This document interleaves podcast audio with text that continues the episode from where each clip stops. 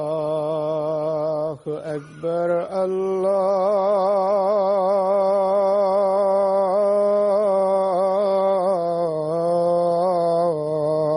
الله أكبر الله أكبر الله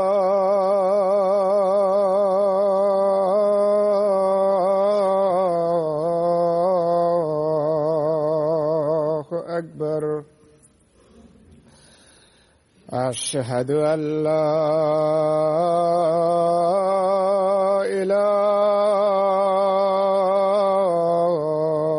إله إلا الله. أشهد أن لا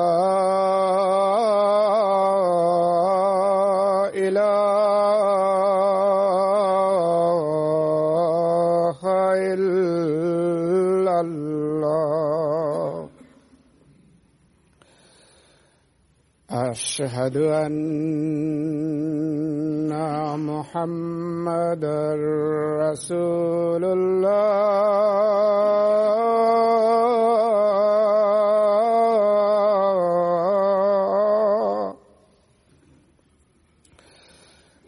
أشهد أن محمدا رسول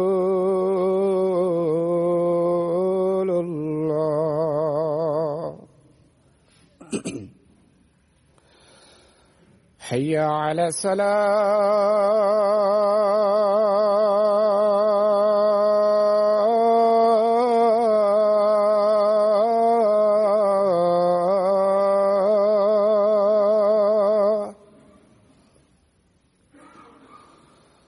حي على الصلاة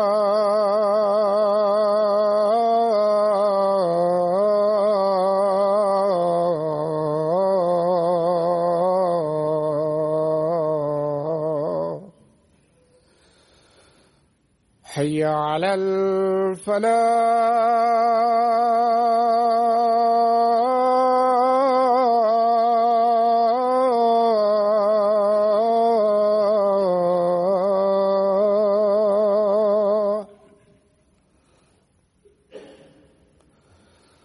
حي على الفلاح.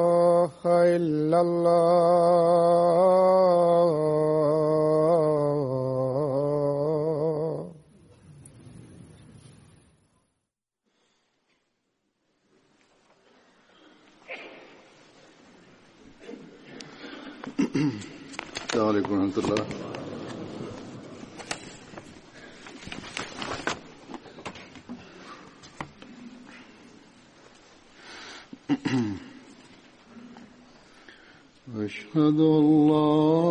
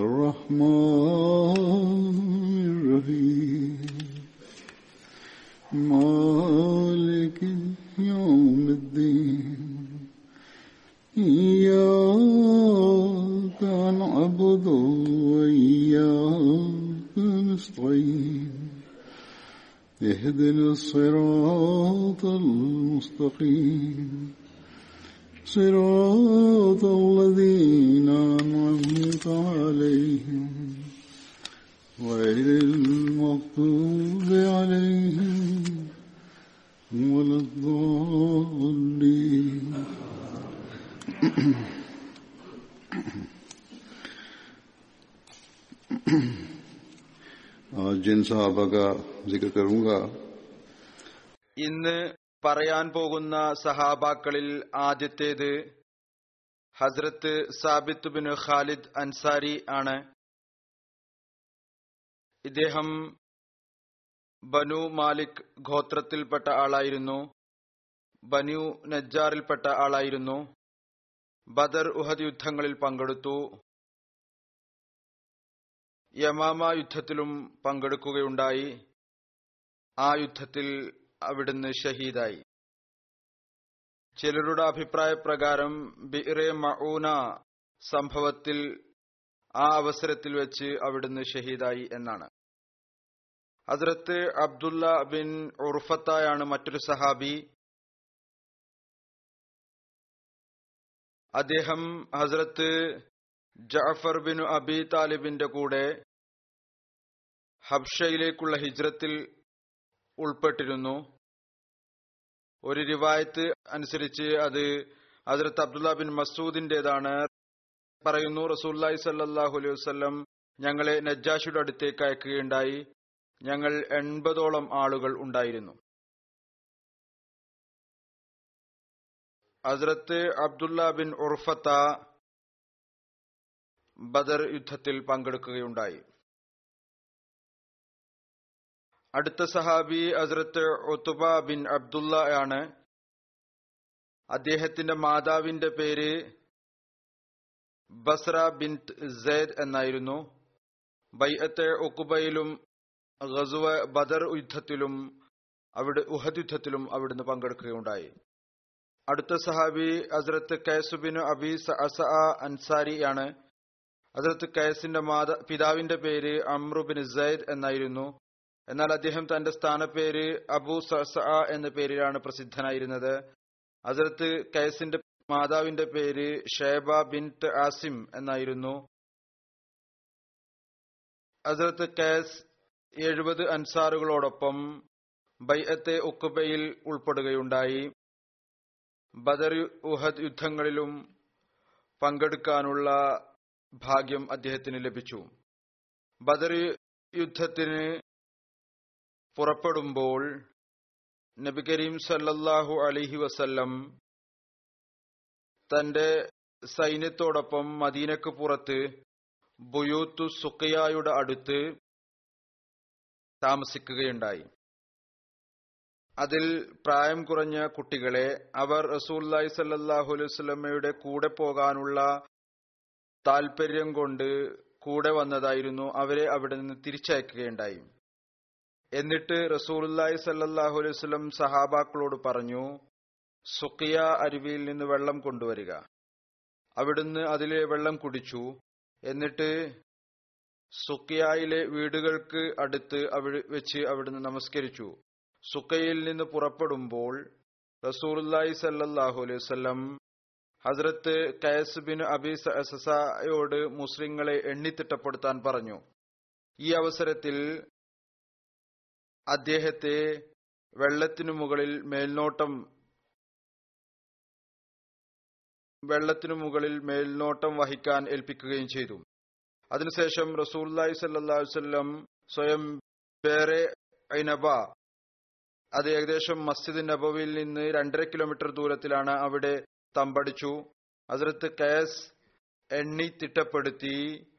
റസൂല്ലായി സല്ലാ അലുസല്ലം എണ്ണുക എത്ര പേരുണ്ട് എന്ന് പറഞ്ഞപ്പോൾ ഹസ്രത്ത് കയസ് എണ്ണി തിട്ടപ്പെടുത്തി റസൂല്ലായി സല്ലാ അലുസല്ലമ്മയോട് പറഞ്ഞു ഇവരുടെ എണ്ണം മുന്നൂറ്റി പതിമൂന്നാണ് റസൂല്ലായി സല്ലാഹു വല്ലം അതിൽ സന്തോഷിച്ചു.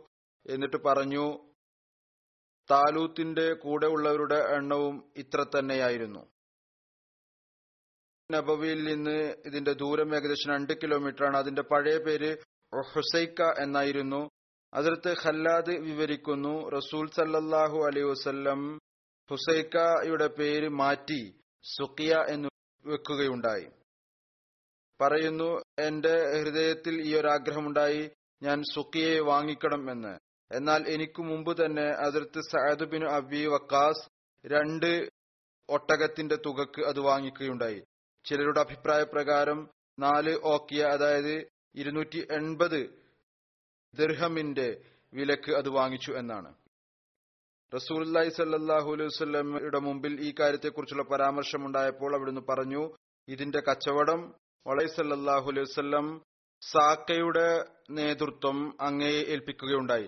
സാക്ക എന്ന് പറയുന്നത് സൈന്യത്തിന്റെ ആ സംഘമാണ് ഏതൊന്നാണോ സൈന്യത്തിന്റെ സുരക്ഷിതത്തിനു വേണ്ടി പിന്നാലെ വരുന്നത്. ഒരിക്കൽ റസൂല്ലായി സല്ലാഹു വസ്ലം സമക്ഷത്തിൽ ഇദ്ദേഹം പറഞ്ഞു യാ റസൂലുള്ള ഞാൻ എത്ര കാലയളവിലാണ് വിശുദ്ധ ഖുർആൻ ഓതി പൂർത്തിയാക്കേണ്ടത്? റസൂല്ലായി സല്ലാ വസ്ലം പറഞ്ഞു പതിനഞ്ച് രാത്രി കൊണ്ട്.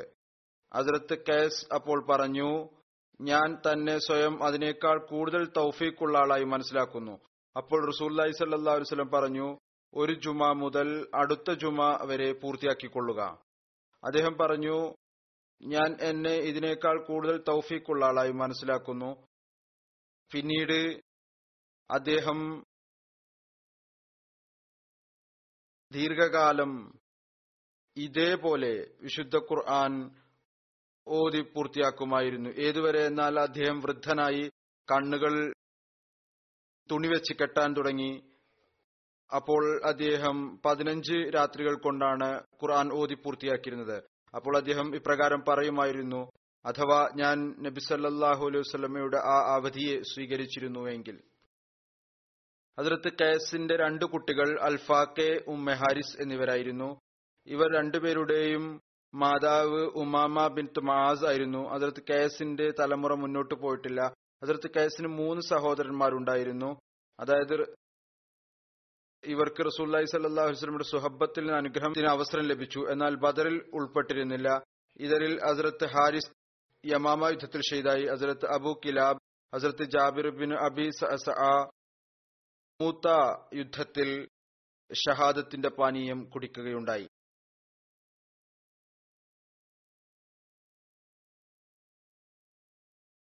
ഹസ്രത്ത് ഒബൈദ ബിൻ ഹാരിസാണ് ഒരു സഹാബി. ഹസ്രത്ത് ഉബൈദ ബിൻ ഹാരിസ് അദ്ദേഹം ബനു മുത്തലിബിൽപ്പെട്ട ആളായിരുന്നു. റസൂലി സല്ലാഹു അലൈവല്ലമയുടെ അടുത്ത ബന്ധുവായിരുന്നു. അദ്ദേഹത്തിന്റെ ബന്ധം ബനു മുത്തലബ് ഗോത്രവുമായിട്ടായിരുന്നു. അദ്ദേഹത്തിന്റെ സ്ഥാനപ്പേര് അബു ഹാരിസ് എന്നായിരുന്നു. എന്നാൽ ചിലരുടെ അഭിപ്രായ പ്രകാരം അബു മുആവിയ എന്നായിരുന്നു. മാതാവിന്റെ പേര് സുഹൈല ബിൻത്ത് ഖസായി എന്നായിരുന്നു. ഹസരത്ത് ഉബൈദ പ്രായത്തിൽ റസൂല്ലി സല്ലാഹു അലൈഹി സ്വലമേക്കാൾ പത്ത് വയസ്സ് മൂത്തതായിരുന്നു. ഇദ്ദേഹം പ്രാരംഭ കാലഘട്ടത്തിൽ വിശ്വസിച്ച ആളുകളിൽ ഉൾപ്പെട്ട ആളാണ്. റസൂല്ലായി സല്ലാ വസ്ലം ദാറുൽ അർക്കമിൽ പ്രവേശിക്കുന്നതിന് മുമ്പ് തന്നെ അദ്ദേഹം വിശ്വസിച്ചിരുന്നു. ഹസ്രത്ത് Abu Ubaida Hazrat Abu Salma Hazrat Abu Salma bin Abdullah Asadi Hazrat Abdullah bin അർക്കം മഖ്സൂമി ഹസ്രത്ത് ഉസ്മാൻ ബിൻ മഹസൂം എന്നിവരെല്ലാം ഒരുമിച്ച് ഒരേ സമയത്ത് വിശ്വസിച്ചവരാണ്. ഹസ്രത്ത് ഉബൈദ റസൂല്ലായി സല്ലാഹു അലൈഹി പക്കൽ പ്രത്യേകമായ സ്ഥാനം ഉണ്ടായിരുന്ന ആളായിരുന്നു. ഹസ്രത്ത് ഉബൈദ ബിൻ ഹാരിസ് പ്രാരംഭകാലത്ത് ഇസ്ലാം സ്വീകരിച്ചു. അദ്ദേഹം ബനു അബ്ദുൽ മനാഫിന്റെ നേതാക്കന്മാരിൽപ്പെട്ട ആളായിരുന്നു. അസരത്ത് ഉബൈദ ബിൻ ഹാരിസ് തന്റെ രണ്ട് സഹോദരന്മാർ അസരത്ത് തുഫൈൽ ബിൻ ഹാരിസ് ഹസരത്ത് ഹുസൈൻ ബിൻ ഹാരിസ് എന്നിവരോടൊപ്പം മദീനയിലേക്ക് ഹിജ്രത്ത് ചെയ്തു. അവരോടൊപ്പം ഹസ്രത്ത് മിസ്ത ബിൻ അസാസയും ഉണ്ടായിരുന്നു. യാത്രയ്ക്ക് മുമ്പ് തീരുമാനിച്ചു ഇവർ നാജ് താഴ്വരയിൽ ഒരുമിച്ച് കൂടുന്നതായിരിക്കും. എന്നാൽ ഹസരത്ത് മുസ്താബിൻ അസാസ പിന്നിലായിപ്പോയി. കാരണം അദ്ദേഹത്തെ പാമ്പ് കടിച്ചിരുന്നു. അടുത്ത ദിവസം ഇവർക്ക് അറിയാൻ സാധിച്ചു അതിർത്ത് മിസ്ത പാമ്പ് കടിച്ചിട്ടുണ്ട് എന്ന്. അതുകൊണ്ട് ഇവർ തിരിച്ചു വന്നു. എന്നിട്ട് അദ്ദേഹത്തെയും കൂട്ടി മദീനയിൽ എത്തി. മദീനയിൽ ഇവർ ഹസ്രത്ത് അബ്ദുറഹ്മാൻ ബിനു സലമയുടെ അവിടെയാണ് താമസിച്ചത്. റസൂറുല്ലായി സല്ലാഹു അലൈഹി വസ്ലം ഹസ്രത്ത് ഉബൈദ ബിൻ ഹാരിസ് ഹസ്രത്ത് ഉമേർ ബിൻ അൽ ഹുമാമിന് ഇടയ്ക്ക് സാഹോദര്യ ബന്ധം സ്ഥാപിക്കുകയുണ്ടായി. ഹസ്രത്ത് ഉബൈദ ബിൻ ഹാരിസ് ഹസ്രത്ത് ഉമേർ ബിൻ ഹുമാം രണ്ടുപേരും ബദർ യുദ്ധത്തിൽ ഷഹീദായി. ഇവരുടെ രണ്ട് സഹോദരൻ അതിർത്ത് തുഫൽ ബിൻ ഹാരിസ് അതിർത്ത് ഹുസൈൻ ബിൻ ഹാരിസ് എന്നിവരും ബദർ യുദ്ധത്തിൽ അങ്ങയോടൊപ്പം പങ്കെടുത്തിരുന്നു. നബി കരീം സല്ലല്ലാഹു അലഹി വസല്ലം മദീനയിൽ വന്ന് കുഫാറിന്റെ ഷെറിൽ നിന്ന് രക്ഷപ്പെടുന്നതിനു വേണ്ടി മുസ്ലിങ്ങളെ സുരക്ഷിതമാക്കി വെക്കുന്നതിനു വേണ്ടി പലവിധത്തിലുള്ള തന്ത്രങ്ങളും ആവിഷ്കരിച്ചു. അത് റസൂൽ സല്ലാഹു അലുസ്ലമിയുടെ ഉന്നതമായ രാഷ്ട്രീയ കാഴ്ചപ്പാടിന്റെയും യുദ്ധപരമായ ദീർഘദൃഷ്ടിയുടെയും ഒരു വ്യക്തമായ തെളിവാണ്. ഇതിനെ പരാമർശിച്ചുകൊണ്ട് സീറത്തു ഖാത്തമുൻ നബിയിൽ ഹസ്രത്ത് മിർസ ബഷീർ അഹമ്മദ് സാഹിബ് ഇപ്രകാരം എഴുതുന്നു. ചരിത്രത്തിൽ നിന്ന് തെളിയുന്നു ആദ്യത്തെ സംഘം റസൂലി സല്ലാഹു അലൈഹി വസ്ലം ഒബൈദ ബിൻ അൽ ഹാരിസിന്റെ നേതൃത്വത്തിൽ നിയോഗിച്ചയച്ചു. അതിനെ ഇക്രിമ ബിൻ അബൂ ജഹലിന്റെ സംഘവുമായി ഏറ്റുമുട്ടേണ്ടതായി വന്നു. മക്കയിൽ നിന്ന് രണ്ട് ബലഹീനരായ മുസ്ലിങ്ങൾ കുറേശികളോടൊപ്പം ചേർന്നു കൊണ്ടുവന്നിരുന്നു. അവർ കുറേശികളെ ഉപേക്ഷിച്ചുകൊണ്ട് മുസ്ലിങ്ങളുടെ കൂടെ ചേരുകയുണ്ടായി. റിവായത്തിൽ വരുന്നു ഈ മുസ്ലിങ്ങളുടെ സംഘം കുറേശികളുടെ നേരിൽ വന്നപ്പോൾ രണ്ട് ആളുകൾ മിക്ദാദ് ബിനു അമ്ര ഉത്ബ ബിനു ഖസ്വാൻ അവർ ബനു സുഹ്റ എന്നും ബനു നൌഫൽ എന്നിവരുടെ സഖ്യകക്ഷിയായിരുന്നു. മുഷരിക്കീങ്ങളിൽ നിന്ന് ഓടി മുസ്ലിങ്ങളുടെ കൂടെ വന്നു ചേരുകയുണ്ടായി. ഇവർ രണ്ടുപേരും മുസ്ലിങ്ങളായിരുന്നു. നിഷേധികളുടെ മറപറ്റിക്കൊണ്ട് മുസ്ലിങ്ങളുടെ കൂടെ വന്നു ചേരുന്നതിനു വേണ്ടി പുറപ്പെട്ടതായിരുന്നു. ഈ പാർട്ടികളെ നിയോഗിച്ചയച്ചതിന്റെ ഒരു ഉദ്ദേശം റസൂൽ സല്ലാഹു അലൈഹി ഇതുകൂടിയായിരുന്നു. കുറേശികളുടെ അക്രമത്തിനിരയായ മുസ്ലിങ്ങൾക്ക് മോചനം ലഭിക്കുന്നതിനു വേണ്ടി. മുസ്ലിങ്ങളുമായി വന്നുചേരാനുള്ള അവസരം അവർക്ക് ലഭിക്കുന്നതിന് വേണ്ടി. ഹിജ്രത്തിന് എട്ട് മാസങ്ങൾക്ക് ശേഷം റസൂലുല്ലാഹി സല്ലാസ്ലം ഹസ്രത്ത് ഉബൈദ ബിൻ ഹാരിസിനെ അറുപത് അല്ലെങ്കിൽ എൺപത് സൈന്യത്തോടൊപ്പം നിയോഗിച്ചയക്കുകയുണ്ടായി. റസൂലുല്ലാഹി സല്ലാഹു അലൈഹി വസ്ലം ഹസ്രത്ത് ഉബൈദ ബിൻ ഹാരിസിന് ഒരു വെളുത്ത നിറത്തിലുള്ള പതാക ഉണ്ടാക്കി നൽകി. അത് അതിർത്ത് മുസ്ത ബിൻ അസാസയാണ് ഉയർത്തിയത്. ഈ സംഘത്തിന്റെ ലക്ഷ്യം ഇതായിരുന്നു. അതായത് ഇവരെ നിയോഗിച്ചയച്ചത് ഈ സൈന്യത്തെ അല്ലെങ്കിൽ ഈ ഗ്രൂപ്പിനെ കുറേശികളുടെ ഒരു കച്ചവട സംഘത്തെ വഴിയിൽ തടയുന്നതിന് വേണ്ടിയായിരുന്നു. കുറേശികളുടെ സംഘത്തിന്റെ നേതാവ് അബു സുഫിയാനായിരുന്നു. ചിലരുടെ അഭിപ്രായ പ്രകാരം ഇക്രിമ ബിൻ അബൂജലായിരുന്നു ചിലരുടെ അഭിപ്രായ പ്രകാരം മിക്രസ് ബിൻ ഹിഫദ് ആയിരുന്നു. ഈ സംഘത്തിൽ ഇരുന്നൂറ് ആളുകളാണ് ഉണ്ടായിരുന്നത് അതായത് നിഷേധികളുടെ കാഫിറുകളുടെ സംഘത്തിൽ ഇരുന്നൂറ് ആളുകളാണ് ഉണ്ടായിരുന്നത് ഇവർ കച്ചവട ധനവുമായി പോവുകയായിരുന്നു. സഹാബാക്കളുടെ ഈ സംഘം റാബിക് എന്ന താഴ്വരയിൽ ഇവരെ കണ്ടു. അതിനെ ഈ സ്ഥലത്തെ വാദാൻ എന്ന് പറയുന്നു. രണ്ട് സംഘങ്ങൾക്കും ഇടയിൽ അമ്പെയ്ത്തല്ലാതെ മറ്റൊന്നും തന്നെ നടന്നില്ല. യുദ്ധത്തിനായി പരസ്പരം നിരനിരയായി നിന്നില്ല. മുസ്ലിങ്ങളുടെ ഭാഗത്ത് നിന്ന് ആദ്യമായി അംബൈദ സഹാബി അതിർത്ത് സഅദ് ബിൻ അബി വക്കാസ് ആയിരുന്നു ഇതാണ് ഇസ്ലാമിന്റെ ഭാഗത്ത് നിന്ന് ആദ്യമായി എയ്യപ്പെട്ട അമ്പ്.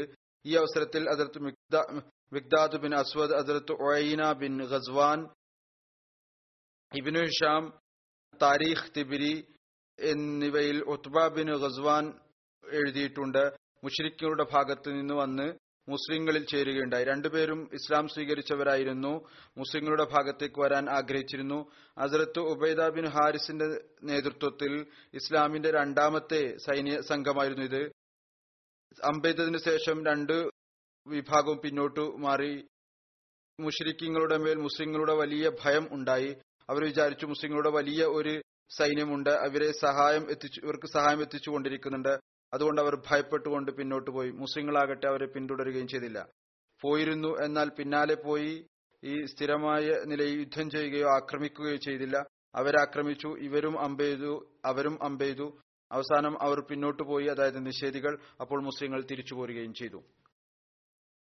അതിർത്ത് മിർസ ബഷീർ അഹമ്മദ് സാഹിബ് സീറത്തിന്റെ പുസ്തകത്തിൽ എഴുതുന്നു ഗദ്വാൻ യുദ്ധത്തിൽ നിന്ന് തിരിച്ചു വന്നപ്പോൾ റബിയുൽ അവലിന്റെ തുടക്കത്തിൽ റസൂല്ലായി സല്ലാ വസ്ലം തന്റെ അടുത്ത ബന്ധുവായ ഉബൈദ ബിൻ ഹാരിസ് മുത്തലബിയുടെ നേതൃത്വത്തിൽ അറുപത് ഒട്ടക യാത്രക്കാരായ മുഹാജിരിങ്ങളുടെ ഒരു സംഘത്തെ നിയോഗിച്ചയച്ചു ഈ സംഘത്തിന്റെ ലക്ഷ്യം മക്കയിലെ കുറേശിയുടെ ആക്രമണത്തെ തടയുക എന്നുള്ളതായിരുന്നു.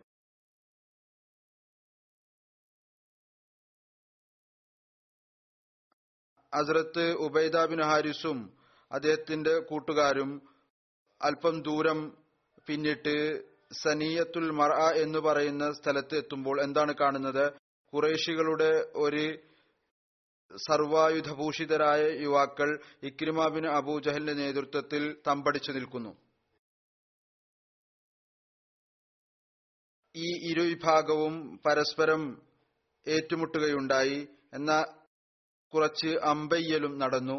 എന്നാൽ മുഷരിക്കീങ്ങൾ മുഷരിക്കീങ്ങളുടെ സംഘം ഭയപ്പെട്ടുകൊണ്ട് മുസ്ലിങ്ങളുടെ പിന്നിൽ ഒരു സൈന്യമുണ്ടെന്ന് ധരിച്ചുകൊണ്ട്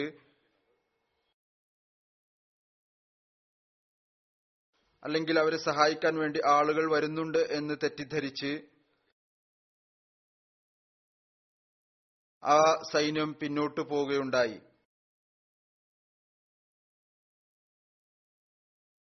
മുസ്ലിങ്ങളാകട്ടെ അവരെ പിന്തുടരുകയും ചെയ്തില്ല. എന്നാൽ മുഷ്രിഖിങ്ങളുടെ സൈന്യത്തിൽ നിന്ന് രണ്ടുപേർ Miqdad bin Amr Utba bin Ghazwan Ikrima bin അബൂജഹലിന്റെ സംഘത്തിൽ നിന്ന് സ്വയം ഓടി മുസ്ലിങ്ങളുടെ കൂടെ വന്നു ചേരുകയുണ്ടായി.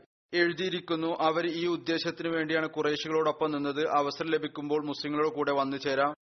കാരണം അവർ ഹൃദയം കൊണ്ട് മുസ്ലിങ്ങളായിരുന്നു. എന്നാൽ തങ്ങളുടെ ബലഹീനത കാരണം കുറേശികളുടെ ഭയപ്പെട്ടുകൊണ്ട് ഹിജ്രത്ത് ചെയ്യാൻ സാധിക്കുമായിരുന്നില്ല. ഒരുപക്ഷെ ഇതേ സംഭവം കുറേശികളെ ഭയപ്പെടുത്തിയിരിക്കാം. അവർ ഇതിനെ ദുശകുനമായി മനസ്സിലാക്കിക്കൊണ്ട് പിന്നോട്ട് പോകാൻ തീരുമാനം എടുത്തതായിരിക്കാം. ചരിത്രത്തിൽ ഈ കാര്യം രേഖപ്പെടുന്നില്ല. കുറേശികളുടെ ഈ സംഘം തീർച്ചയായും അത് ഒരു കച്ചവട സംഘം മാത്രമായിരുന്നു എന്ന്. കച്ചവടത്തിന്റെ മറയിൽ ഇവർ ഒരു സൈന്യവുമായിട്ട് എല്ലാ ആയുധങ്ങളും ധരിച്ചുകൊണ്ടാണ് പുറപ്പെട്ടിരുന്നത്. ഇതിനെക്കുറിച്ച് ഇബിനു ഇസ്ഹാക്ക് ജമ്മ അസീം അതായത് വലിയ ഒരു സൈന്യം എന്ന വാക്കാണ് ഉപയോഗിച്ചിരിക്കുന്നത്. ഒരു പ്രത്യേകമായ ഉദ്ദേശത്തോടു കൂടിയാണ് അവർ ഇങ്ങോട്ട് വന്നിരുന്നത്. എന്നാൽ ഇത് വളരെ ഉറച്ച കാര്യമാണ്. അവരുടെ നീയത്ത് ശരിയായിരുന്നില്ല. നല്ല ഉദ്ദേശത്തോടു കൂടിയല്ല അവർ വന്നിരുന്നത്. അവർ ആക്രമിക്കാൻ വേണ്ടി വന്നതായിരുന്നു. അതുകൊണ്ടാണ് മുസ്ലിങ്ങൾ അമ്പെയ്തത്. നിശ്ചയമായും ഇതിൽ നിന്ന് മനസ്സിലാക്കാൻ സാധിക്കുന്നു ആദ്യത്തെ അമ്പെയ്ത്ത് നിഷേധികളുടെ ഭാഗത്തു നിന്നാണ് ഉണ്ടായത്. അത് അള്ളാഹുവിന്റെ അനുഗ്രഹമായിരുന്നു. മുസ്ലിങ്ങൾ ശ്രദ്ധാലുക്കളാണെന്ന് കണ്ടുകൊണ്ട് തങ്ങളുടെ ആളുകളിൽ നിന്ന് ചിലർ മുസ്ലിങ്ങളിലേക്ക് പോകുന്നതായി കണ്ടുകൊണ്ട് അവർക്ക് ധൈര്യം ഉണ്ടായിരുന്നില്ല അങ്ങനെ അവർ തിരിച്ചു പോവുകയുണ്ടായി. സഹാബാക്കൾക്ക് ഈ സംഘം കൊണ്ട് ഈ പ്രയോജനവും ലഭിച്ചു. രണ്ട് മുസ്ലിങ്ങൾ മുസ്ലിം ആത്മാക്കൾ കുറേശികളുടെ അക്രമത്തിൽ നിന്ന് മോചനം നേടുകയുണ്ടായി. അദ്ദേഹം റസി അള്ളാഹു താല അൻഹു ബദർ യുദ്ധത്തിന്റെ അവസരത്തിൽ വലീദ് ബിൻ ഉത്ബയുമായി ഏറ്റുമുട്ടുകയുണ്ടായി. ഹദീസിൽ വരുന്നു വിശുദ്ധ ഖുർആാന്റെ ഒരായത്ത് ഈ സംഭവമായിട്ടാണ് ഇറങ്ങിയിട്ടുള്ളത്. അസ്രത്ത് അലിയിൽ നിന്ന് നിവേദനം ഈ ആയത്ത് ഹാദാനി ഹസ്മാൻ ഇഖ്തസമു ഫി റബ്ബിഹിം എന്നുള്ളത് ഈ ആളുകളെ കുറിച്ചാണ് ഇറങ്ങിയത്. അവർ ബദർ യുദ്ധത്തിൽ ഏറ്റുമുട്ടുകയുണ്ടായി. അതിർത്ത് അംസ ബിൻ അബ്ദുൽ മുത്തലിബ് അതിർത്ത് അലി ബിൻ അബി താലിബ് അതിർത്ത് Ubaida bin Haris Utba bin Rabia Shaiba bin Rabia Walid bin Utba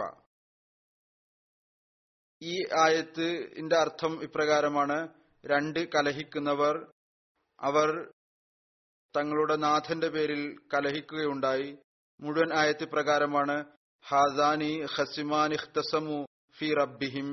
ഫല്ലദീന കഫറു ഖുതിഅത്ത് ലഹും സിയാബം മിനൻ നാരി യുസബു മിൻ ഫൗഖി റുഉസിഹുമുൽ ഹമീം ഇവർ രണ്ട് കലഹിക്കുന്നവരാണ്. അവർ തങ്ങളുടെ നാഥന്റെ പേരിൽ കലഹിച്ചു. ആരാണോ നിഷേധിച്ചത്? അവർക്ക് തീ കൊണ്ടുള്ള വസ്ത്രം ധരിപ്പിക്കുന്നതാണ്. അവരുടെ തലക്കു മുകളിലൂടെ ചുട്ടുപഴുത്ത തിളച്ച വെള്ളം ഒഴുക്കുന്നതാണ്. ഏതായിരുന്നാലും ഈ ഏറ്റുമുട്ടലിനെ കുറിച്ച് വിശദമായി സുനദ് അബൂദാവൂദിൽ ഇപ്രകാരം എഴുതിയിരിക്കുന്നു. ഹസ്രത്ത് അലി ഈ നിവേദനം ചെയ്യുന്നു ഉത്ബാബിനു റബിയായും അതിനു പിന്നാലെ അയാളുടെ മകനും സഹോദരനും മുന്നോട്ട് വന്നു. എന്നിട്ട് എന്നിട്ട് ഉറച്ച ശബ്ദത്തിൽ പറഞ്ഞു ഞങ്ങളെ നേരിടാൻ ആരാണ് വരുന്നത്? അൻസാറിലെ പല യുവാക്കളും അതിന് മറുപടി നൽകി. അപ്പോൾ ഉത്ബ അവരോട് ചോദിച്ചു നിങ്ങൾ ആരാണ്? അപ്പോൾ അവർ പറഞ്ഞു ഞങ്ങൾ അൻസാറുകളാണ്. ഉത്ബ പറഞ്ഞു ഞങ്ങൾക്ക് നിങ്ങളുമായി യാതൊരു ഇടപാടും ഇല്ല. ഞങ്ങൾ ഞങ്ങളുടെ പിതൃവ്യന്റെ മക്കളുമായി യുദ്ധം ചെയ്യാനാണ് ഉദ്ദേശിക്കുന്നത്. അപ്പോൾ റസൂൽല്ലാഹി സല്ലല്ലാഹു അലൈഹി വസല്ലം പറഞ്ഞു ഓ ഹംസ എഴുന്നേൽക്കൂ. ഓ അലി എഴുന്നേറ്റു നിൽക്കൂ. ഓ ഉബൈദ ബിൻ ഹാരിസ് മുന്നോട്ട് കുതിക്കൂ. അതിർത്ത് അലി വിവരിക്കുന്നു. റസൂലുല്ലാഹി സല്ലാഹു അലൈഹി വസല്ലമയുടെ ശബ്ദം കേട്ട ഉടനെ ഹദ്രത്ത് ഹംസ ഉത്ബയ്ക്ക് നേരെയും ഞാൻ ഷീബക്ക് നേരെയും അതിർത്ത് ഉബൈദ ബിൻ ഹാരിസും വലീദിനും ഇടയിൽ യുദ്ധമുണ്ടായി. രണ്ടുപേരും പരസ്പരം കഠിനമായി മുറിവേൽപ്പിച്ചു. പിന്നീട് ഞങ്ങൾ വലീദിന് നേരെ തിരിഞ്ഞു. അയാളെ വധിച്ചു വീഴ്ത്തി. ഉബൈദയെ ഞങ്ങൾ യുദ്ധമൈതാനിൽ നിന്ന് കൊണ്ടുവന്നു. ഏറ്റുമുട്ടലിനിടയ്ക്ക് ഉത്തുബയുടെ യുദ്ധത്തിനിടയ്ക്ക് ഉത്തുബ അസരത്ത് ഉബൈദ ബിൻ ഹാരിസിന്റെ ഞെരിയാണിൽ കഠിനമായ മുറിവേൽപ്പിക്കുകയുണ്ടായി. അത് മുഖേന അദ്ദേഹത്തിന്റെ കാലിന്റെ ഉപ്പൂറ്റി മുറിഞ്ഞുപോയി.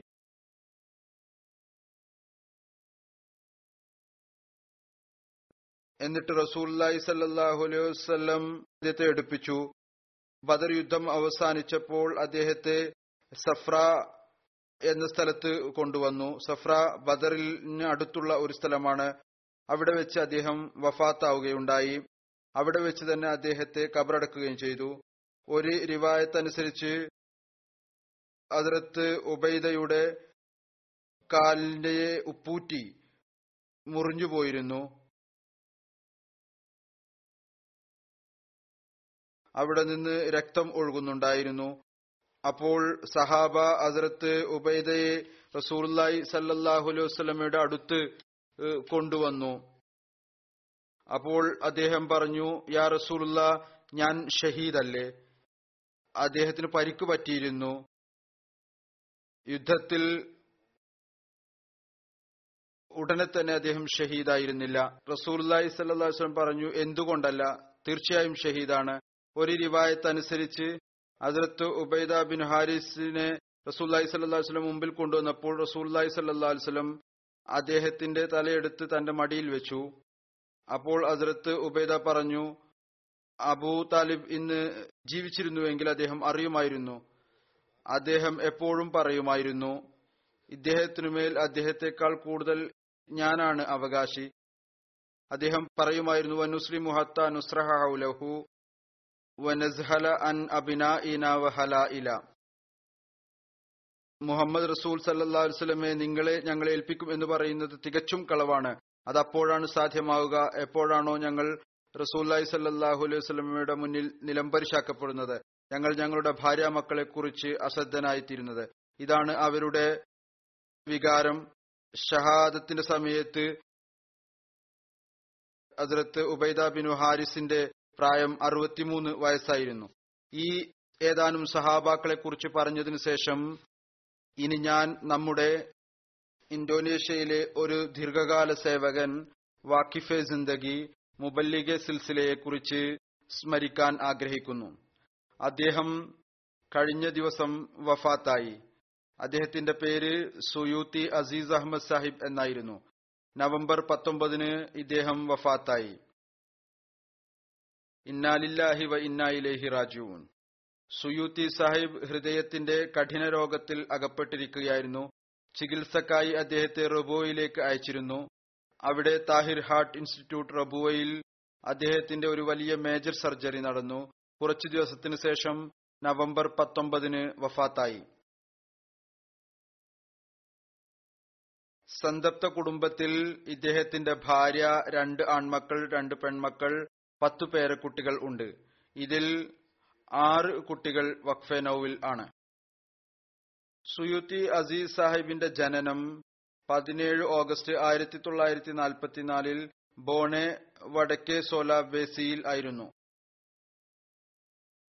ഇദ്ദേഹം ജാമിയ റബുവയിൽ സെപ്റ്റംബർ ആയിരത്തി തൊള്ളായിരത്തി അറുപത്തി ആറ് മുതൽ ഒക്ടോബർ ആയിരത്തി തൊള്ളായിരത്തി എഴുപത്തിയൊന്ന് വരെ വിദ്യാഭ്യാസം നേടി. ഏപ്രിൽ ആയിരത്തി തൊള്ളായിരത്തി എഴുപത്തിരണ്ടിൽ മർക്കസി മുബല്ലിഗായി ഇന്തോനേഷ്യയിൽ അദ്ദേഹത്തെ നിയോഗിച്ചു. ആയിരത്തി തൊള്ളായിരത്തി എൺപത്തി അഞ്ചിൽ ഇദ്ദേഹത്തിന് ഷാഹിദ് ഡിഗ്രി ലഭിച്ചു. പ്രവർത്തന മേഖലയിൽ വെച്ച് തന്നെ. ഇദ്ദേഹത്തിന്റെ പ്രവർത്തനവും ജോലിയും മുന്നിൽ വെച്ചുകൊണ്ട്. രണ്ടായിരത്തിൽ അദ്ദേഹത്തിന് ബൈത്തുല്ലായുടെ ഹജ്ജ് ചെയ്യാനുള്ള ഭാഗ്യം ലഭിച്ചു. ആയിരത്തി തൊള്ളായിരത്തി എഴുപത്തിരണ്ട് മുതൽ ആയിരത്തി തൊള്ളായിരത്തി എൺപത്തി ഒമ്പത് വരെ ഏഴു വർഷം വടക്കേ സുമാത്ര ലാംപോങ് ജാംപി ബാങ്കോലോം എന്നിവിടങ്ങളിൽ മുബല്ലിഗായി സേവനം ചെയ്തു. ആയിരത്തി തൊള്ളായിരത്തി എഴുപത്തി ഒമ്പത് മുതൽ എൺപത്തി ഒന്ന് വരെ മുഅല്ലിമീൻ ക്ലാസിൽ ഉസ്താദായി സേവനം ചെയ്യാൻ തൗഫീക്ക് ലഭിച്ചു. ആയിരത്തി തൊള്ളായിരത്തി എൺപത്തി ഒന്നിൽ ജമാത്ത് ബോൾബോയുടെ കിഴക്കൻ കിൻകോയിൽ മുബല്ലിഗായി നിയമിച്ചു. പിന്നീട് എൺപത്തിരണ്ടിൽ മുഅല്ലിമീൻ ക്ലാസിൽ നായബ് ഡയറക്ടറായി നിശ്ചയിച്ചു. എൺപത്തിരണ്ട് മുതൽ തൊണ്ണൂറ്റിരണ്ട് വരെ ജാമിയ അഹമ്മദിയ ഇന്തോനേഷ്യയുടെ പ്രിൻസിപ്പളായി. ഇതിന് ഇടയിൽ അദ്ദേഹത്തിന് ആയിരത്തി തൊള്ളായിരത്തി എൺപത്തി അഞ്ചിൽ ഷാഹിദ് ഡിഗ്രിയും ലഭിച്ചു. ആയിരത്തി തൊള്ളായിരത്തി തൊണ്ണൂറ്റിരണ്ട് മുതൽ രണ്ടായിരത്തി പതിനാറ് വരെ ഇരുപത് വർഷം മിഷണറി ഇൻചാർജ് ആയിരുന്നു. രണ്ടായിരത്തി പതിനേഴ് മുതൽ മരണം വരെ പ്രിൻസിപ്പൽ ജാമിയ അഹമ്മദിയ ഇന്തോനേഷ്യയായി സേവനം ചെയ്യാൻ ഭാഗ്യം ലഭിച്ചു. ആയിരത്തി തൊള്ളായിരത്തി എഴുപത്തി മൂന്നിൽ ഇദ്ദേഹത്തിന്റെ വിവാഹം മുബല്ലിഗെ സിൽസില അബ്ദുൽ വാഹിദ് സാബ് സുമാറ്റയുടെ മകൾ അഫീഫ സാഹിബുമായി നടന്നു. അദ്ദേഹം അവർ മൗലാന അബ്ദുൽ ബാസിദ് സാഹിബ് അമീർ ജമാഅത്ത് അഹമ്മദ് ഇന്തോനേഷ്യയുടെ മൂത്ത സഹോദരിയാണ്. ഇവരിൽ നിന്ന് സുയൂത്തി സാഹിബിന് നാല് മക്കളുണ്ട്. മർദിയ ഖാലിദ് ഹാരിസ് അബ്ദുൽ ബാരി സാദത്ത് അഹമ്മദ് അലീത്ത അത്തിയത്തുൽ അലീം. അഫീഫ സാഹിബ രണ്ടായിരത്തി ഒമ്പതിൽ വഫാത്തായി. അതിനുശേഷം സുയൂത്തി സാഹിബ് അരീന ദമാബിൻടി സാഹിബയെ വിവാഹം കഴിച്ചു. അവരിൽ നിന്ന് മക്കളൊന്നും ഇല്ല. ഇദ്ദേഹം തന്റെ കുടുംബത്തിൽ അഹമ്മദിയത്തിന്റെ ആഗമനത്തെക്കുറിച്ച് ഒരിക്കൽ എം ടി എയിൽ ഇന്റർവ്യൂ നൽകിയിരുന്നു. അതിൽ അദ്ദേഹം പറഞ്ഞു എന്റെയും എന്റെ കുടുംബത്തിന്റെയും വയ്യത്തിനുള്ള ഏറ്റവും വലിയ കാരണം ഇതായിരുന്നു. എന്റെ പിതാമഹൻ ഇപ്രകാരം വസിയത്ത് ചെയ്തിരുന്നു. അവസാന കാലത്ത് ഇമാം മഹദി വരുന്നതാണ്. അദ്ദേഹം വരുമ്പോൾ നിങ്ങൾ എല്ലാവരും അദ്ദേഹത്തെ സ്വീകരിക്കണം.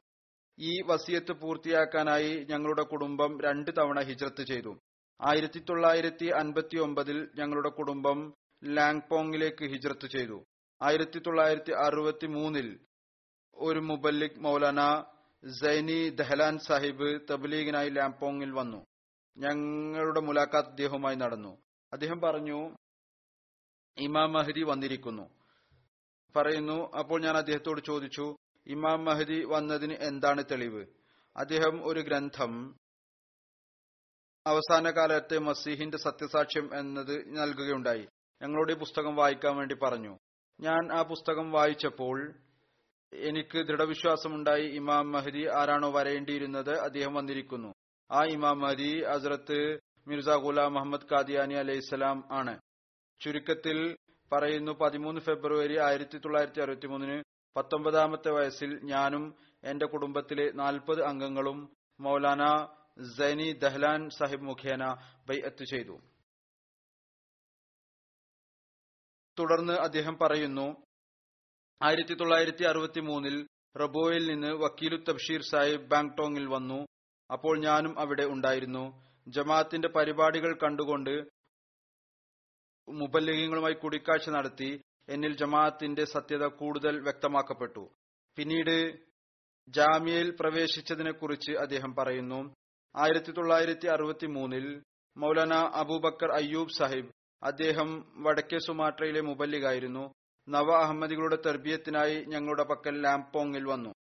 ഈ പര്യടനത്തിന് ശേഷം അദ്ദേഹം missionary in charge Maulana Sayyid Sheikh Muhammad Jilani സാഹിബിന് നൽകിയ റിപ്പോർട്ടിൽ എഴുതി ലാങ്പോങ്ങിൽ ഭൂഗിസ് സമുദായത്തിൽപ്പെട്ട ഏതാനും ആളുകൾ ബൈഅത്ത് ചെയ്തിട്ടുണ്ട്. ഇതുവരെയും ഈ സമുദായത്തിൽ നിന്ന് ഒരു മുബല്ലിഗ് ഇല്ല. എന്നാൽ ജാവ സുന്ദ സമുദായത്തിൽ നിന്ന് മുബല്ലിഗീങ്ങളുണ്ട്. തുടർന്ന് അദ്ദേഹം എഴുതി ഞാൻ അവിടെ മൂന്ന് അത്തരത്തിലുള്ള യുവാക്കളെ കണ്ടു. അവരെ റബോയിലേക്ക് പഠിക്കാനായി അയക്കാവുന്നതാണ്. പറയുന്നു ആ മൂന്ന് യുവാക്കളിൽ ഒരാൾ ഞാനായിരുന്നു. ഞങ്ങളെ മൂന്ന് പേരെയും റബോയിലേക്ക് ജാമ്യയിലേക്ക് അയക്കാനായി ശുപാർശ ചെയ്തു. ഞങ്ങൾക്ക് പാസ്പോർട്ട് ഞങ്ങളോട് പാസ്പോർട്ട് ഉണ്ടാക്കാനായി പറഞ്ഞു. എന്നാൽ ഇന്തോനേഷ്യയിലെ രാഷ്ട്രീയ സാഹചര്യം നല്ലതായിരുന്നില്ല. പാസ്പോർട്ട് ഉണ്ടാക്കാൻ സാധിച്ചില്ല. പിന്നീട് ആയിരത്തി തൊള്ളായിരത്തി അറുപത്തി ആറിൽ മിഷണറി ഇൻചാർജ് മൗലാന ഇമാമുദ്ദീൻ സാഹിബിന്റെ കൂടെ പാകിസ്ഥാൻ എംബസിയിൽ വിസയ്ക്ക് വേണ്ടി അപേക്ഷിച്ചു. പതിനഞ്ച് മിനിറ്റ് കൊണ്ട് വിസ ലഭിച്ചു. പിന്നീട് കറാച്ചിയിൽ എത്തി. പറയുന്ന ഒരു രാത്രി ഞാൻ കറാച്ചിയിൽ താമസിച്ചു. അവിടെ നിന്ന് ട്രെയിൻ മാർഗം റബുവയിലെത്തി. പിന്നീട് അവിടെ നിന്ന് സ്റ്റേഷനിൽ നിന്ന് ഇറങ്ങി നടന്നുകൊണ്ട് ജാമ്യയിൽ എത്തി. അദ്ദേഹം പറയുന്നു ജാമ്യയിലെ ഒരുപാട് വിദ്യാർത്ഥികൾ എന്നെ സ്വീകരിച്ചു. പുതിയ അന്തരീക്ഷമായിരുന്നു. തുടക്കകാലത്ത് ഒരുപാട് പ്രയാസം ഉണ്ടായി. പിന്നീട് അതൊരു ശീലമായി മാറി. പറയുന്നു മൂന്ന് ദിവസത്തിനു ശേഷം എനിക്ക് ജാമ്യയിൽ പ്രവേശനം ലഭിച്ചു. അധ്യാപകരിൽ ഒരാൾ അതിർത്ത് മസിമോദ് അലി സ്വലാത്തു വസ്സലാം സഹാബി ഹസ്രത്ത് മാസ്റ്റർ അത്താ മുഹമ്മദ് സാഹിബ് ആയിരുന്നു. പറയുന്നു റബോയിൽ താമസിക്കുന്നതിനിടക്ക് എനിക്ക് അതിർത്ത് മസീമോദ് അലൈഹി സ്വലാത്തു ഇസ്ലാമിന്റെ ഒരുപാട് സഹാബാക്കളുമായി മുലാഖാത്ത് നടത്താനുള്ള ഭാഗ്യം ലഭിച്ചു. എപ്പോഴും ഏതെങ്കിലും സഹാബിയുമായി കൂടിക്കാഴ്ച നടത്താനുള്ള അവസരം അന്വേഷിച്ചുകൊണ്ടിരുന്നു. അവരോട് സംസാരിക്കാനും അവരുടെ കാലുകൾ തടവാനും തടവുകയും ചെയ്യുമായിരുന്നു. അതിർത്ത് ഖലീഫത്തുൽ മസീദ് സാലിസുമായുള്ള സന്തോഷപ്രദമായ ഒരു മുലാഖാത്തിനെ കുറിച്ച് പരാമർശിച്ചുകൊണ്ട് പറയുന്നു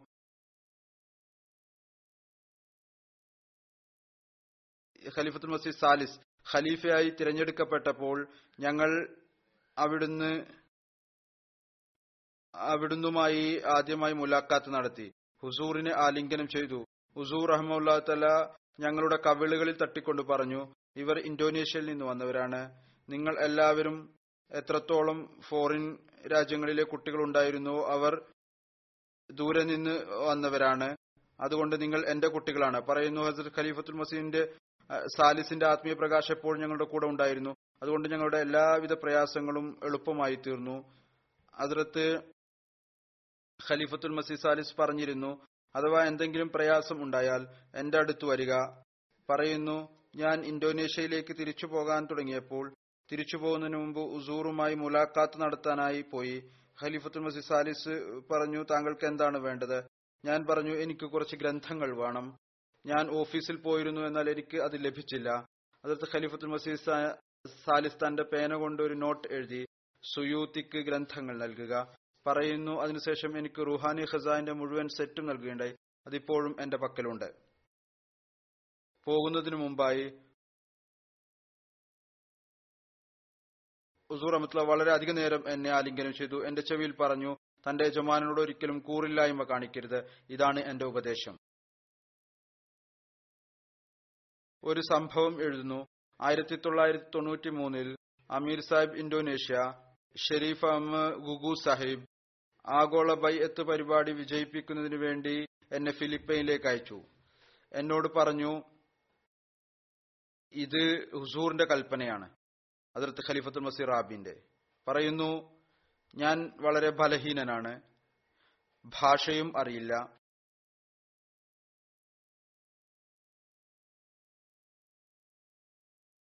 അദ്ദേഹം പറഞ്ഞു എനിക്ക് താങ്കളുടെ മേൽ പൂർണ വിശ്വാസമുണ്ട്.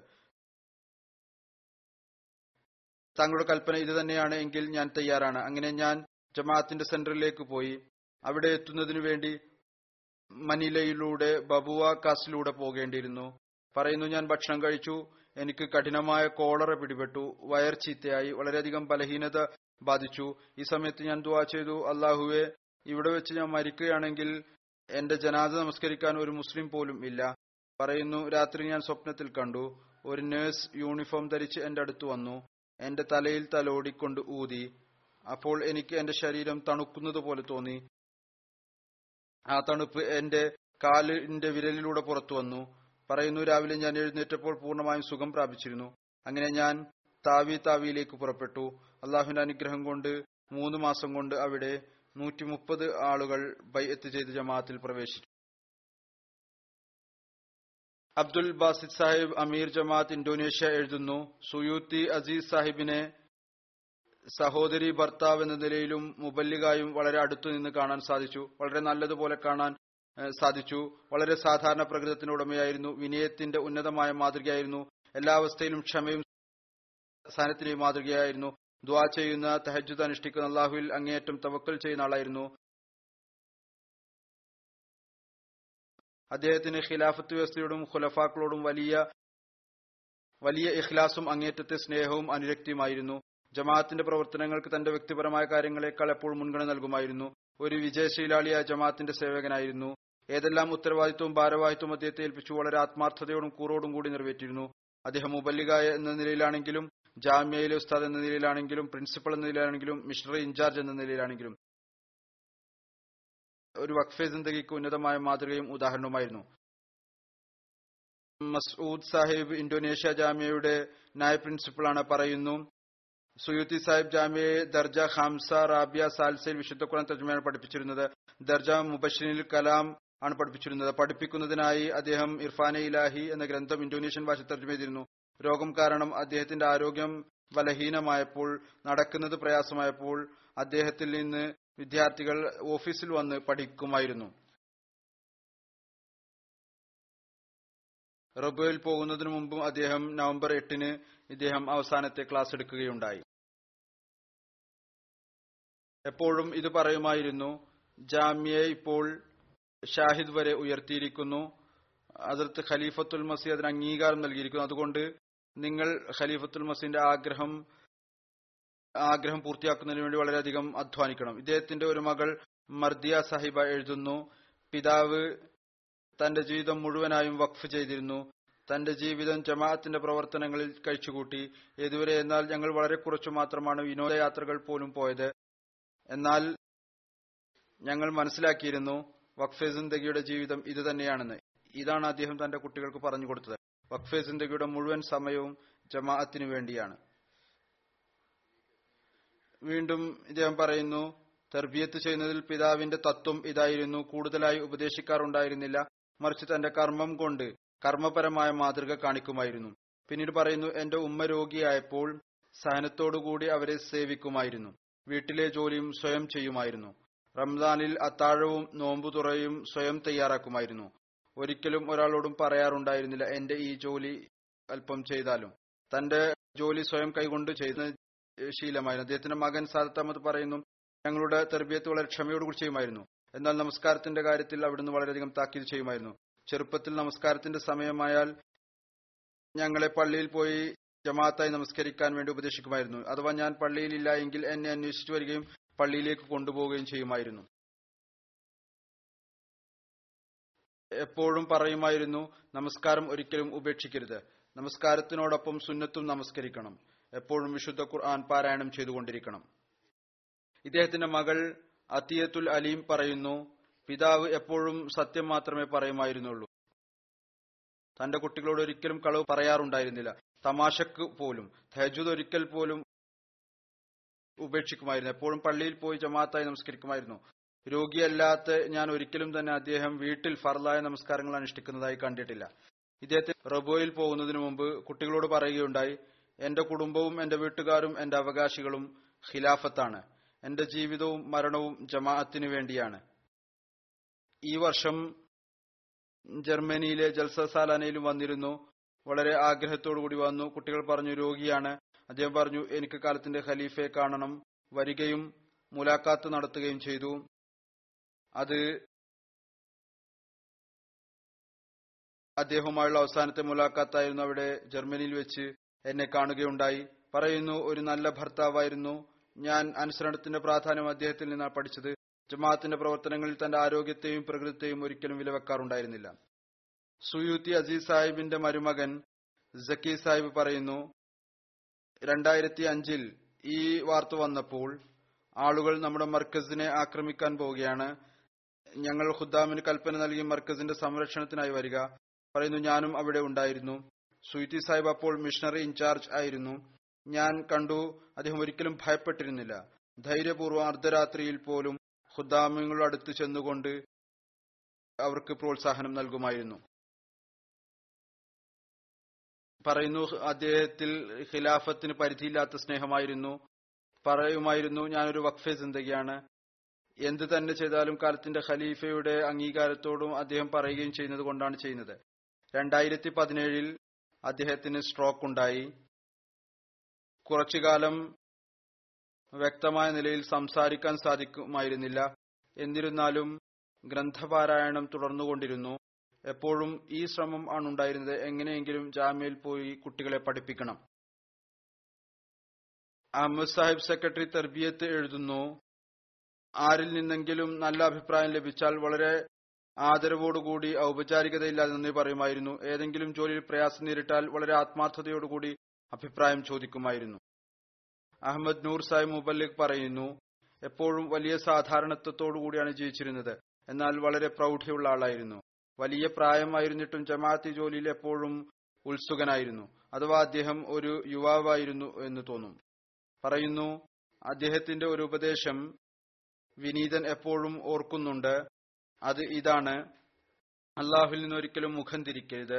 അള്ളാഹുവിനോട് ചോദിക്കുക അവൻ തന്റെ ദാസന്റെ ദുആ ഒരിക്കലും റദ്ദു ചെയ്യുകയില്ല.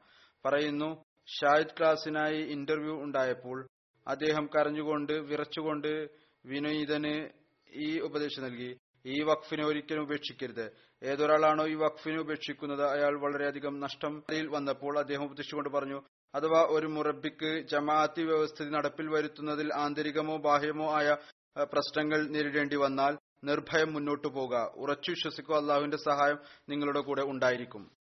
എന്നാൽ വ്യക്തിപരമായ കുറവുകൾ കാരണം ജമാഅത്ത് അംഗങ്ങളുടെ ആക്ഷേപത്തിന് കാരണമായാൽ അതിനായി ആത്മപരിശോധന നടത്തേണ്ടത് മെച്ചപ്പെടുത്തേണ്ടത് നിർബന്ധമാണ്. ജമാഅത്തിന്റെ പ്രവർത്തനങ്ങളെക്കുറിച്ച് വ്യാകുലപ്പെടേണ്ട ഒരു ആവശ്യമില്ല അള്ളാഹുൽ തവക്കൽ ചെയ്യുക നല്ല നീയത്തോടുകൂടി പ്രവർത്തിക്കുക. എന്നാൽ വ്യക്തിപരമായ തിന്മകൾ ഉണ്ട് എങ്കിൽ തീർച്ചയായും ആത്മപരിശോധന നടത്തുക. ഖാലിദ് അഹമ്മദ് ഖാൻ സാഹിബ് മുബല്ലിഗ സിൽസില പറയുന്നു ജാമ്യയിൽ വിദ്യാഭ്യാസത്തിനിടയ്ക്ക് സുയൂത്തി സാഹിബ് ആത്മീയവും സ്വഭാവപരവുമായ നിലയിൽ ഞങ്ങൾക്ക് ഒരു തിളങ്ങുന്ന മാതൃകയായിരുന്നു. അദ്ദേഹം ജമാഅത്തായ നമസ്കാരത്തിൽ വളരെയധികം കൃത്യനിഷ്ഠ പാലിക്കുമായിരുന്നു. എപ്പോഴും സമയത്ത് ചിലപ്പോൾ സമയത്തിന് മുമ്പ് തന്നെ ജമാഅത്തായി നമസ്കരിക്കുന്നതിന് വേണ്ടി പള്ളിയിൽ ഇരിക്കുമായിരുന്നു. അവസാന ദിവസം വരെ രോഗിയായിരുന്നിട്ടും നമസ്കാരത്തിൽ എപ്പോഴും മുൻനിരയിൽ ആയിരുന്നു.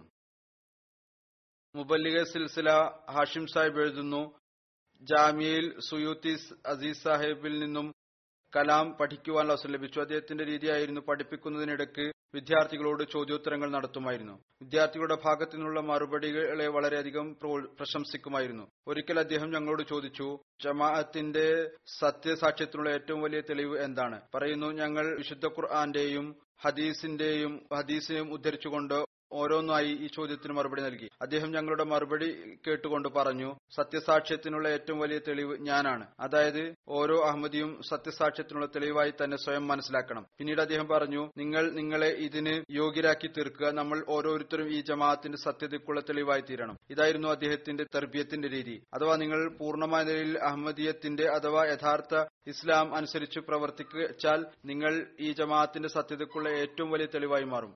ഇതായിരുന്നു അദ്ദേഹത്തിന്റെ തർബീയത്തിന്റെ രീതി.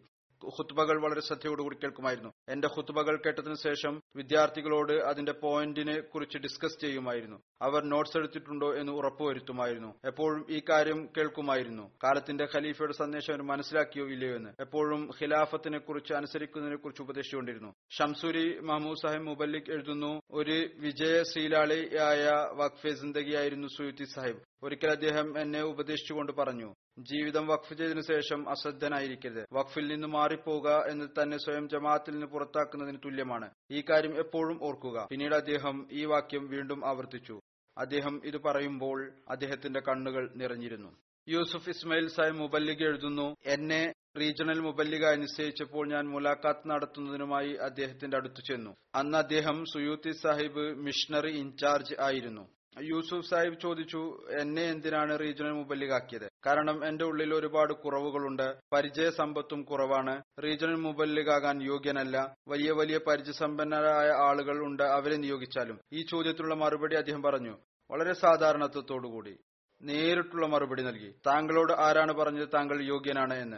അതുകൊണ്ടാണ് താങ്കളെ റീജിയണൽ മുബല്ലിഗാക്കുന്നത് താങ്കൾക്ക് ഈ ഉത്തരവാദിത്വം നൽകാനുള്ള കാരണം താങ്കൾ പഠിക്കുന്നതിന് വേണ്ടിയാണ്. ജോലി ചെയ്യുന്നത് പഠിക്കുന്നതിന് വേണ്ടിയാണ്. ഉത്തരവാദിത്വത്തെക്കുറിച്ചുള്ള ബോധം ഉണ്ടാകുന്നതിന് വേണ്ടിയാണ്. പിന്നീട് പറയാൻ തുടങ്ങി നാം ബലഹീനരായ ആളുകളാണ്. ഒന്നും ചെയ്യാൻ സാധിക്കുകയില്ല. എന്നാൽ നമുക്ക് അള്ളാഹുമായി സുദൃഢമായ ബന്ധമുണ്ടായാൽ എല്ലാ കാര്യങ്ങളിലും എളുപ്പം ഉണ്ടാകും. ഇത് എപ്പോഴും ഓർക്കുക. നിങ്ങൾ റീജിയണൽ മുബല്ലിഗായാലും സാധാരണ മുബല്ലിഗാണെങ്കിലും ശരി. നിങ്ങൾക്ക് അള്ളാഹുമായിട്ട് സുദൃഢമായ ബന്ധമുണ്ടെങ്കിൽ നിങ്ങൾക്ക് വിജയം ലഭിക്കുന്നതായിരിക്കും. എളുപ്പം ഉണ്ടാകും. എം ടി എയുടെ ജനറൽ മാനേജർ മക്സാനു സാഹിബ് പറയുന്നു വളരെയധികം പ്രയാസമുണ്ടായപ്പോൾ ഞാൻ അദ്ദേഹത്തിന് ദുവാക്ക് വേണ്ടി സന്ദേശം അയച്ചു. അപ്പോൾ ഒരു മറുപടി നൽകിയില്ല. പിന്നീട് ആരിൽ നിന്നോ എന്റെ ഫോൺ നമ്പർ ചോദിച്ചു. പറഞ്ഞിരുന്നു അടുത്ത ദിവസം അദ്ദേഹവുമായിട്ടുള്ള മുലാഖാത്ത് നടന്നു. അദ്ദേഹം ആദ്യം തന്നെ ചോദിച്ചത് എനിക്ക് താങ്കൾ ദ്വാക്ക് വേണ്ടി എഴുതിയിട്ടുണ്ട്. താങ്കൾ പ്രയാസത്തിനായി കാലത്തിന്റെ ഖലീഫക്കും എഴുതിയിട്ടുണ്ടോ? ഞാൻ പറഞ്ഞു ദ്വാക്ക് വേണ്ടി എഴുതിയിട്ടുണ്ട് എന്ന് പറഞ്ഞപ്പോൾ അദ്ദേഹം വളരെയധികം സന്തോഷം പറഞ്ഞു ഇതായിരിക്കണം രീതി.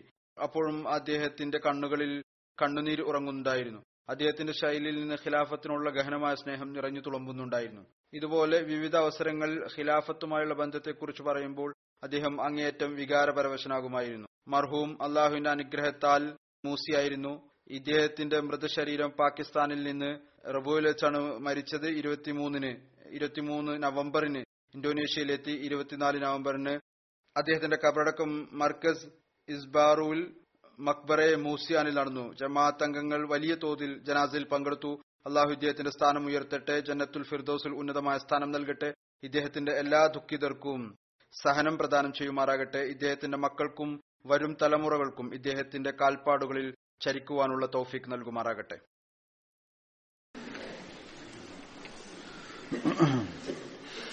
الحمد لله الحمد لله نحمده ونستعينه ونستغفره ونؤمن به ونتوكل عليه ونعوذ بالله من شرور أنفسنا ومن سيئات أعمالنا. من يهده الله فلا مضل له ومن يضلل فلا هادي له. ونشهد أن لا إله إلا الله. ونشهد أن محمدا عبده ورسوله. عباد الله رحمكم الله. إن الله يأمر بالعدل واللسان وإيتاء ذي القربى وينهى عن الفحشاء والمنكر والبغي. يعظكم لعلكم تذكرون. اذكروا الله يذكركم. وادعوه يستجب لكم ولذكر الله أكبر. نمازوں کے بعد میں جنازہ غائب بھی پڑھاؤں گا.